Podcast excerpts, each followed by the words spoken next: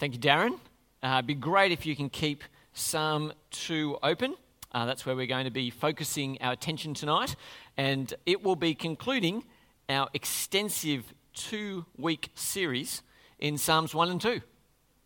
Uh, so, that's, uh, so that's exciting. The, the idea of going to, uh, to Psalms as we lead up to Christmas is to get a fresh look at Jesus, not from all the passages that we're familiar with, but to go somewhere different. And that's what we've been doing over the last two weeks. So, in this second psalm, I'm going to pray for God's help, that He would help us to understand Jesus afresh. Father, we thank you for the work you have been doing in our community. We thank you, Father, for the energy that we've expended tonight. We ask that you might give us strength to concentrate, clear minds, soft hearts, open ears. Heavenly Father, by your Holy Spirit, be at work here. Take this word and challenge and change us we ask in Jesus' name. Amen. Can I remind you, we have what at the end? Question time, and I would love for you to ask me your questions at the end. So, as we're going through, if you have questions, jot them down, or if you've got a mind like a steel trap, just hang on to them, and we will hear your questions at the end. That would be fantastic. Well, tonight we're going to be thinking about earthly rule, earthly rule, and how it relates to God. And there have been lots of shuffling in our earthly rule of late. Does anyone know who the guy is on your left up there? Boris Johnson. Uh, so Boris Johnson has been installed uh, through a democratic process in, uh, in the UK. Um, so he has been put in. Meanwhile, on the other side of the Atlantic, something else has been going on. Does anyone know what's been going on there? Impeachment, yes not turning Donald Trump into a peach, but attempting to remove him from office. So, uh, installation on one side of the Atlantic, and further on the other side, they have got a desire to remove rulers. Look, this is the standard thing in earthly life. We have rulers that rise up, rulers that come down, and people who get very concerned about all of the rising and the falling. That's pretty usual. And so, what we're going to do tonight is we're going to think well, what does God, the ruler, have to say about all this earthly rule. And to do that, we're going to continue in the book of Psalms. Uh, Stuart gave us some great introduction uh, last week to the book, uh, the book of hymns, essentially, of the people of God. And uh, there are 150 of them, which is a very large number. Um, about half of them are written by David. So 73 of them. If you have a look uh, in your Bibles there, you can see under Psalm 3, can you see it says there, a Psalm of David? I hope you've got your Bibles open. You can see there a little verse zero, uh, a Psalm of David. Now, 73 of them say that, but I'm going to tell you tonight that there are actually 75 of these Psalms that are David's Psalms, so exactly half are David's. How do we know, since it doesn't say that on our Psalm 2 here, who wrote it? Well, if we have a look in the New Testament, we'll actually see in Acts chapter 4 a little hint that will tell us who wrote this. So, a little part of Psalm 2 is quoted in Acts chapter 4 in this way it says, You spoke by the Holy Spirit through the mouth of your servant, our father David. Why do the nations rage and the peoples plot in vain? So, we can attribute this second psalm to David from the scripture itself, which is really helpful. So, anyway, 75 of them are by David. There are six other authors or six other groups of authors um, in the Psalms, and your holiday project is to go and figure out who they are. Isn't that, isn't that exciting? Uh, so here we are. We've got one of the Psalms, a Psalm of David, and we're going to have a look at that tonight. And we're going to think how does God relate to worldly power? How does the God who's in heaven deal with a Donald Trump or a Boris or a ScoMo? How, how does God engage with the rulers of the earth? Well, the first thing we're going to see when we look at uh, at the scripture here tonight is that the rulers of the earth love rising and, uh, and lowering people. Does anyone, does anyone know? I'm putting up a little screenshot here from a, a, TV show I've been watching. Does anyone know what it is? It's called The Crown. Has anyone been watching The Crown on Netflix? Precisely no one. This is going to go swimmingly. Awesome. You have, thank you. Uh, so, in The Crown, it's basically the story of Queen Elizabeth uh, fantastic drama if you're into that sort of thing.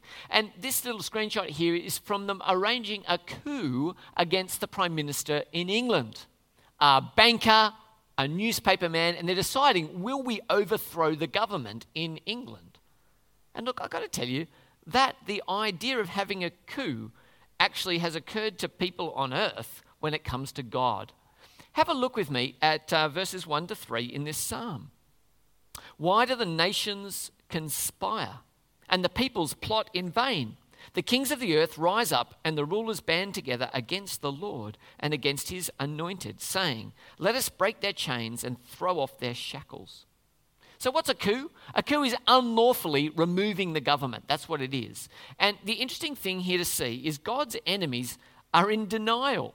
They're, they're planning to have a coup, they want to overthrow God.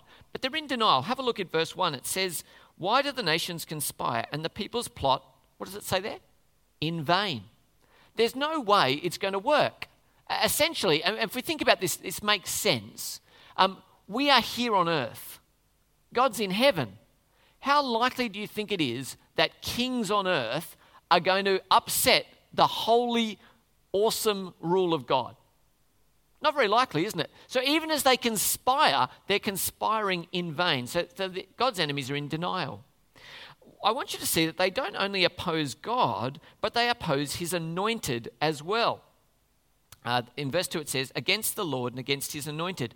Now, do you guys remember what anointed means? Anointed is taking a holy flask of oil and pouring it on the head of someone who's going to be the new ruler, the, the new king. And so the anointed one is one who's had oil poured on them in a special assembly where they're marked out as king. So the enemies of God are against him and against his anointed. And it's interesting to see that they see God's rule as shackles. Let us break their chains and throw off their shackles. It's really interesting all throughout the ages, people have found God's rule. They just feel, I want to break free. I want to get free. And, perhaps it was freedom that was the ultimate temptation for Adam and Eve in the garden. See, what were they told? What did the snake offer them? Yes, some fruit. But, but what did he really offer them? He said to them, You will be like God. You'll be like God. And that didn't mean that they would all of a sudden become strong and become creators of the universe, but what they would become is people who would get to make their own moral decisions and be in charge of their own lives. You will be like God was an invitation to say, get rid of God and run the plan yourself. It was an act of ultimate rebellion. Get rid of God's shackles. And that was the primary first sin. But we've been thinking about getting rid of God for a long time. Have a look at this uh, old, I think it's 1960s, um, Time magazine cover. Pretty awesome, right? Is God dead? Well, it's a weird question, but essentially what it means is can I live my life ignoring God? And there it is on the front cover of Time magazine. People have been trying to work out how to be free of God's rule for ages, just like the kings here. So, what's God's response to all of this opposition? Oh, well, again, calling on the crown, which is going to work magnificently in this evening service where you all watch it and are familiar. Fantastic. Uh, you've got the royal family, right? And, and, most of us just want to be liked. So the, the royal family's having a problem where people weren't loving them very much. So what did they do? Well, they decided to put some PR spin on it. And they invited a documentary team into the palace because you guys all want to know what they do in their spare time, right? And so they filmed a documentary and they put it on TV and they went, everyone will love us. Complete disaster. In fact, they showed it once and then they, by royal decree, they banned it from ever being shown again because the reaction was so bad, right? So for us, we just want people to love us. But what I want you to see in the psalm here is that God isn't like us. God isn't like us. Have a look uh, in verse 4 and following at what happens here. The Lord enthroned in heaven laughs. The Lord scoffs at them. He rebukes them in his anger and terrifies them in his wrath, saying, I've installed my king on Zion, my holy mountain. So, what's God's response? It's actually quite strange. It's a little surprising. What does God do? Well, in verse 4, we see God laughs. It says, The one enthroned in heaven laughs, and the Lord scoffs at them. Secondly, we see that the Lord rebukes. It says in 2:5, he rebukes them in his anger and terrifies them in his wrath. And then it says God does this really weird thing. He installs, well, what does it say in verse 6? I've installed my king on Zion, my holy mountain. So what's going on? What's God doing here? Well, first, we see that God can laugh because of where his throne is. See, where, where are earthly thrones? Well, funnily enough, they're on earth, right? And it says the one enthroned in heaven laughs. He goes, Oh, look at you down there. Oh, look at you. Are you raging against me? Well, is God threatened by earthly people shaking their fist at him? Just pause a little bit longer and think about it, church. Is God threatened by that? No, in fact, it says here he laughs at them. God's rule is unchallenged by earthly people. Then we see he rebukes them. It's a response of an absolute superior. So, so hypothetically, right, in my household, if I said, don't hit your sister like that, right, that would be a rebuke. Okay? Hypothetical, of course, it would never happen in my household. But if I said that, right, it would be because I'm the boss. Well, as I said this morning, Kara is probably the boss, but I'm sort of the boss. Uh, and so I say, my word goes in my house because I'm in charge. Well, what does God do with the rulers of earth? He rebukes them because he is the one who is truly in charge. And then we see God puts a king in place. God's response to earthly kings is to go, Well, do you know what? I'm going to put my king in place. I'm going to install my king on earth. And we see that he puts him in a place called Zion, which is weird. Where on earth is Zion? Well, Zion is the capital of David. You know, David became the second king of Israel and needed a capital city.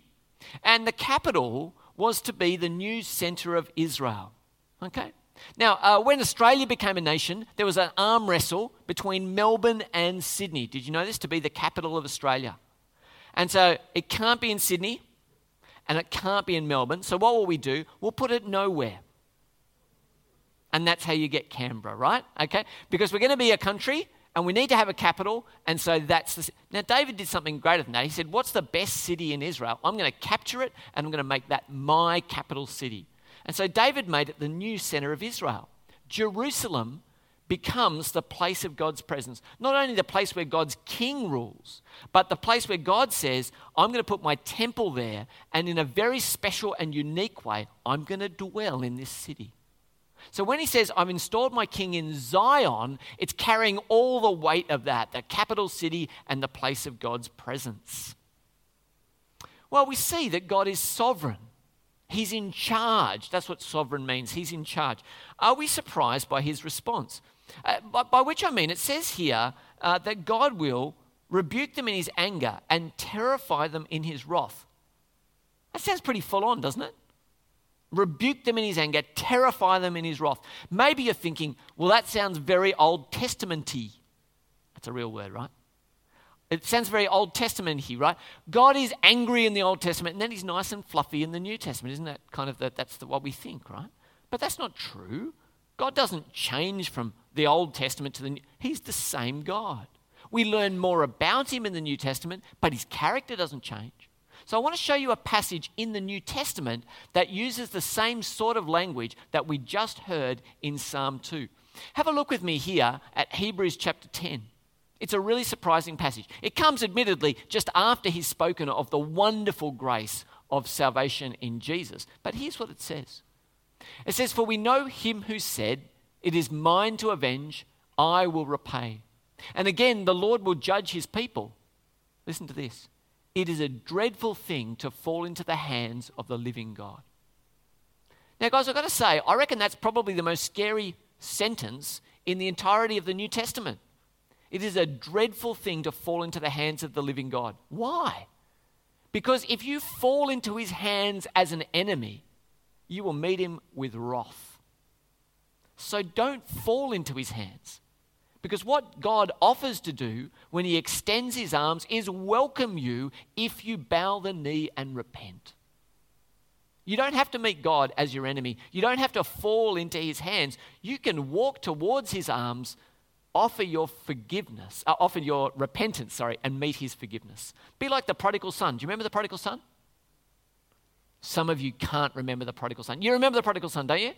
And what does he do when he comes back? He falls on his knees and he says, Father, I've sinned against heaven and against you. I'm no longer worthy to be called your son. And what does the father say? You worthless thing, get out. Of course, we know the answer, don't we? But we should be surprised. What does he say? Picks him up, right? And he says, Bring the best robe, put a ring on his finger, Kill the fattened calf. We have to celebrate, for my son who was lost has come home. Because that's the welcome that we know is ours in Jesus, right?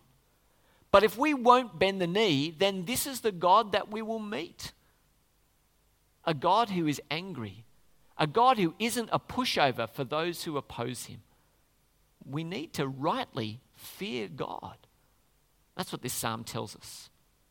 Now, because I'm just tripling down on my Netflix uh, addiction here, here's, here's some more uh, pictures. This is Prince Charles being made the Prince of. Does anyone know what he's the Prince of? Prince of Wales. As I said, the Lord of the Oceans this morning. It's a joke. If he's the Prince of Wales. No, the Wales is a place, right? He's being made the, the Prince of Wales. This is his installation. What do you need to do? What do you need to do at an installation? Well, if a king is being installed, you better make sure it looks royal and formal, right? There has to be lots of royalty and lots of formality because otherwise, if, if I say, Congratulations, Michael, you can be front of the supper queue tonight. Thank you. Right? Kids, I hope you've all heard that, okay? Michael first, okay? Now, some of you might think that's actually a really big deal, but most of you will go, right? We've just installed Michael, right? At the front of the queue in supper. But it, it's not a big deal. If you're making somebody king or prince, right, you better turn up the formality because it's a big deal. Now, here's the thing Psalm 2, we believe, is an installation psalm for the kings of Israel. And so it carries these weighty words. So have a listen to what it says here in verses 7 to 9. I will proclaim the Lord's decree. He said to me, You are my son. Today I've become your father. Ask me, and I'll make the nations your inheritance, the ends of the earth your possession. You'll break them with a rod of iron, you will dash them to pieces like pottery. See, in this psalm here, in these words, we see adoption. Uh, it says, You will become my son, and I have become your father. Where does that idea come from? It comes from 2 Samuel 7. Now, when I say 2 Samuel 7, church, I want you to be able to go, Ah, 2 Samuel 7. Yeah, you were onto it. Very good. So you have to say, Ah, 2 Samuel 7, because it's such a significant passage in the Old Testament. So it comes from 2 Samuel 7, church. You sound very convinced. It's super important. Okay, I'll show you what. Show you what. Have a look at 2 Samuel 7 here. These are the promises that God makes to David, and they last forever. Have a listen to these words. When you and your days are over, and you rest with your ancestors, I will raise up your offspring to succeed you, your own flesh and blood, and I will establish his kingdom. This is God speaking. He says, He is the one who will build a house for my name, and I will establish the throne of his kingdom. What does it say there?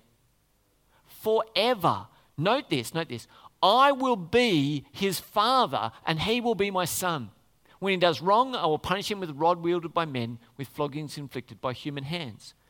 What does it mean? It says here the king, to be God's king, is to be God's son. To be God's king is to be God's son. We also see inheritance here. What will this new king inherit? I'll make the nations your inheritance. Where does this idea come out in Scripture? In Isaiah 49 6, we have this beautiful passage. It's talking about the king to come. And here's what it says And now the Lord says, He who formed me in the womb to be his servant, he says, It's too small a thing for you to be my servant, to restore the tribe of Jacob and bring back those of Israel I've kept. I will also, also make you a light for the Gentiles, that my salvation may reach to the ends of the earth. The king we are looking forward to God's true king, has rule over all the nations of the earth. What an awesome king. We also see power. He will be the one who will break them like pottery. We have again this wonderful Christmas passage. Hear it afresh in light of the fact that God's king will be great and powerful. In Isaiah 9, it says, For, for to us a child is born. You heard this before? A son is given and the government will be on his shoulders, and he'll be called Wonderful Counselor, Mighty God, Everlasting Father, Prince of Peace. Of the greatness of his government and peace, there'll be no end. He'll reign on, see what it says there? David's throne, and over his kingdom, establishing and upholding it with justice and righteousness from that time on and forever. The zeal of the Lord Almighty will accomplish this. Now, that's God's energy, and it would take 700 years from when Isaiah speaks for Jesus to come. But God has promised here a powerful, ruling king will come. This king will be, I made up a word, unopposedly powerful. What that means is nobody can pull him down. You can't beat him. The king to come will be the one over all. Well, has anyone been doing any Christmas shopping recently? Has anyone done any? Not yet, my goodness. It's going to be crazy up at Narellan tomorrow, I can tell. When you go shopping, you know, you go, I think, I think I need to get a Watsy for whatever, you know? And you get there and you go, oh man, there are 17 Watsies. How do I pick which one it is? What's the perfect what hats are up here, right? What's the perfect hat? I don't know. We drown in choices and we have, have you heard of this? Analysis paralysis, right? Too many choices. So you go and have a coffee and you think about it and then you go, well, I know that I'd like that for me, so I might just buy that and then you get back to the problem of buying it for someone else. Anyway, that's what, that's what it looks like. So we have all these choices in life. But I want you to see from the psalm here, there is a much bigger choice that we need to make. Have a look at verse 10. Therefore, you kings, be wise. Be warned, you rulers of the earth. Serve the Lord with fear and celebrate his rule with trembling. Kiss the Son, or he will be angry, and your way will lead to your destruction. For his wrath can flare up in a moment Blessed are all who take refuge in him. See, there are far more important choices. We've actually got to decide will we be with God's king or will we stand opposed to him? That's the choice we've got to make. And you can see here God's reaction is surprising. First of all, he says to the kings, You need to be warned. The, the, the, the island inheriting, um, rod smashing son is going to come. Earthly rulers, be warned. You need to be ready to serve. Serve the Lord with fear and celebrate his rule. And you need to be ready to kiss. Hang on, what? Why does he say we need to be ready to kiss? It says, kiss the Son in verse 12. So what's going on? Well, firstly, they need to be warned because one day the earthly kings will meet their true superior. The Son of God will return in glory, and all knees on earth will do what, guys? They will bow and they will confess that Jesus is Lord, and they cannot not do that. They have to do it. You meet the risen Jesus when he returns, you will bow and you will confess. So they need to be warned. One day they will meet their superior. Secondly, this ready to serve is you, you need to serve this Lord with fear and celebrate his rule with trembling. You know what it says, fear the Lord? It's supposed to be because he's awesome.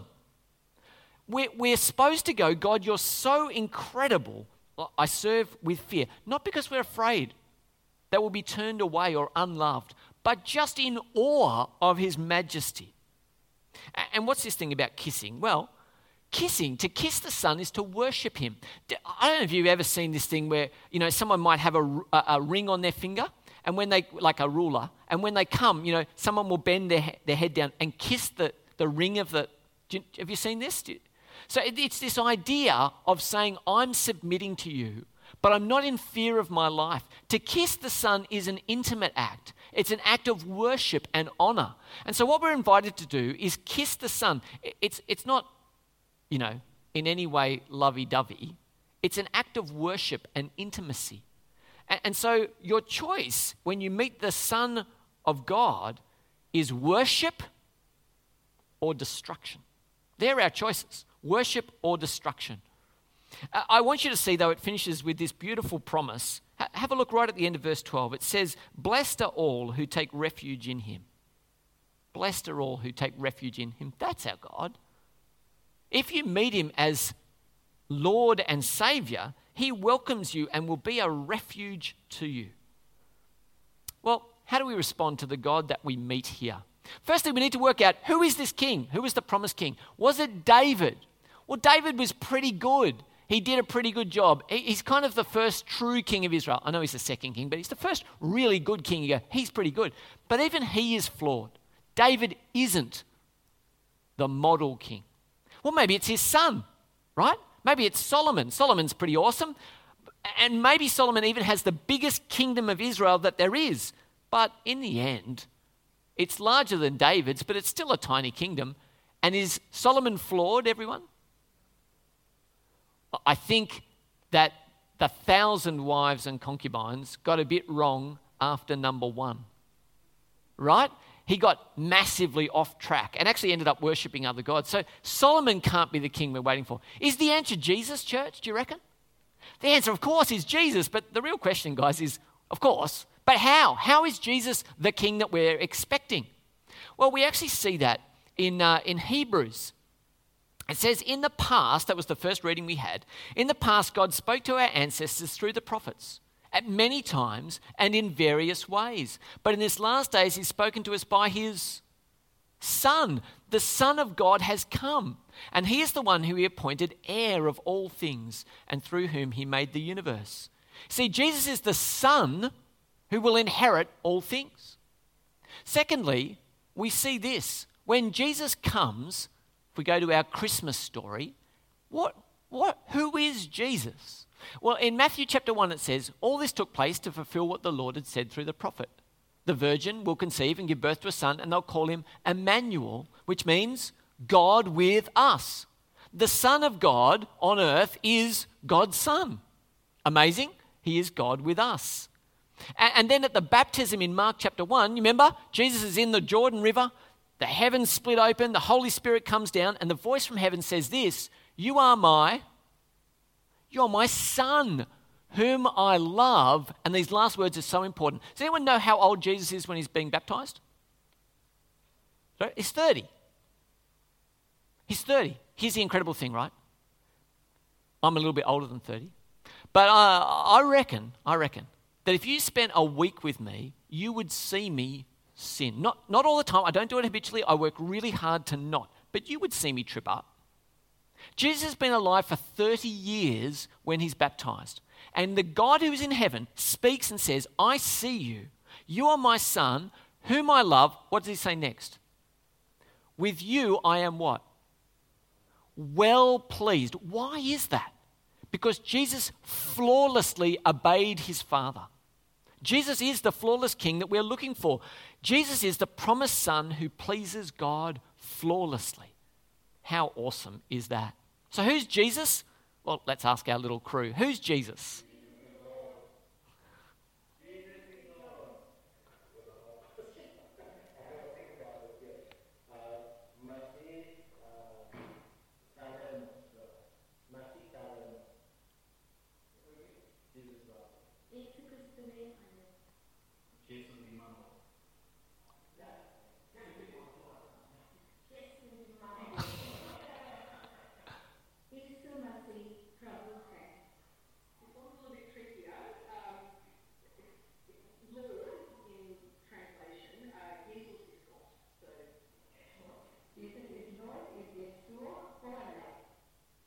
Jesus is Lord. He is, in any language you want, over all the nations of the earth, He is Lord. So, what should we do with the information we've found tonight? We know Jesus, as He goes, He says, All authority on heaven and earth has been given to me. Therefore, go and make disciples of all the nations, baptizing them in the name of the Father, the Son, and the Holy Spirit, and teaching them to obey everything I have commanded you. And I'm with you always to the very end of the age. Our first response is we can choose to obey Him for the nations. If they're going to be, if she's going to inherit the nations, how will that happen?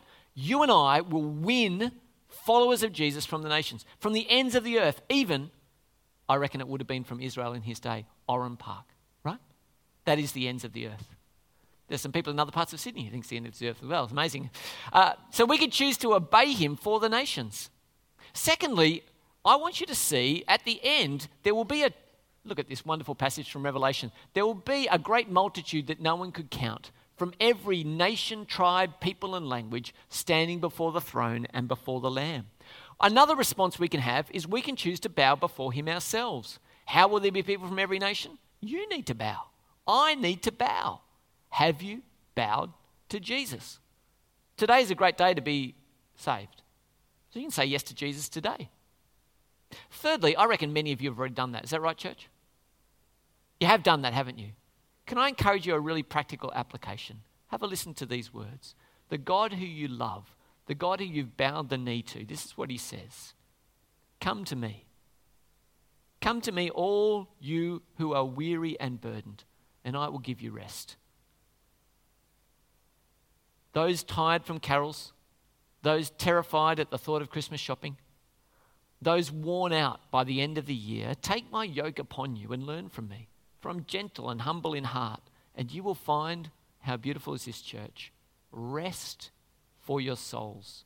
For my yoke is easy and my burden is light. Church, I want to encourage you to take comfort in our great God who offers here to be. Blessed are all who take refuge in him.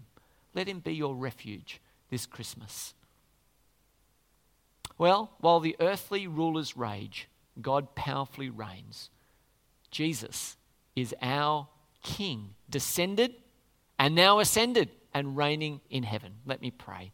Heavenly Father, we thank you for your beautiful Son. We thank you that he is our flawless King, and we pray that we might bow the knee to him, that we might welcome him as our risen Lord on the day he returns, and that there might be a great inheritance for him from every tribe and language and nation. For we ask it in Jesus' name. Amen. All right. Well, I know you've been itching to ask me lots of questions, haven't you, church? So this is your opportunity, Q and A time. Uh, you might like to ask me. Uh, you can ask me anything, really. You can be from the from the uh, sermon tonight. Could be another thought you've got on your mind. Was it fair that we interrupted the prime minister's holiday? Uh, all those sorts of things. You could ask away. Someone got a question for us to get us started. My wife isn't here tonight to get us started, so someone else will have to ask the first question to get us started. Michael, you must have a question. No, oh, Doug's got a question. This is good. Now, Doug, I've got to ask before you um, before you say, is it a question or are you going to help me um, learn some more things tonight, Doug? Uh, that's a good question. Doug, what have you got um, for us? Jerusalem. Yes. City of peace. Uh, that's what it actually means. Yes. David stole it off the Jebusites. And it's been flattened, I think it's 17 times. Sure. How, if, how is it the city of peace? How is it the city of peace is part of the question, but is this because the earthly powers and authorities are trying to destroy the base of the king? Look, I think it's a great question, Doug. It is a very troubled city in any way that you could possibly think about it. Fought over, as you say, for millennia. Um, in what way is it the city of peace? I think it's the doorway to our peace in the sense that Jesus came and died there to make peace with God possible. So there's a sense in which it's the locality at which our peace arrives, but in any real sense, observationally in history, it fails dismally, doesn't it? So, yep, good, good, good question. Um, I believe it's the city of peace because that's where peace came to find us. So, that's at least a hope. Uh, another question. That might be all we've got tonight then. That's all right. Um, you can come and ask me afterwards uh, if you've got a question from tonight that you would like to follow up uh, that isn't Q&A worthy. Uh, right now, I'm going to invite Michael back up and he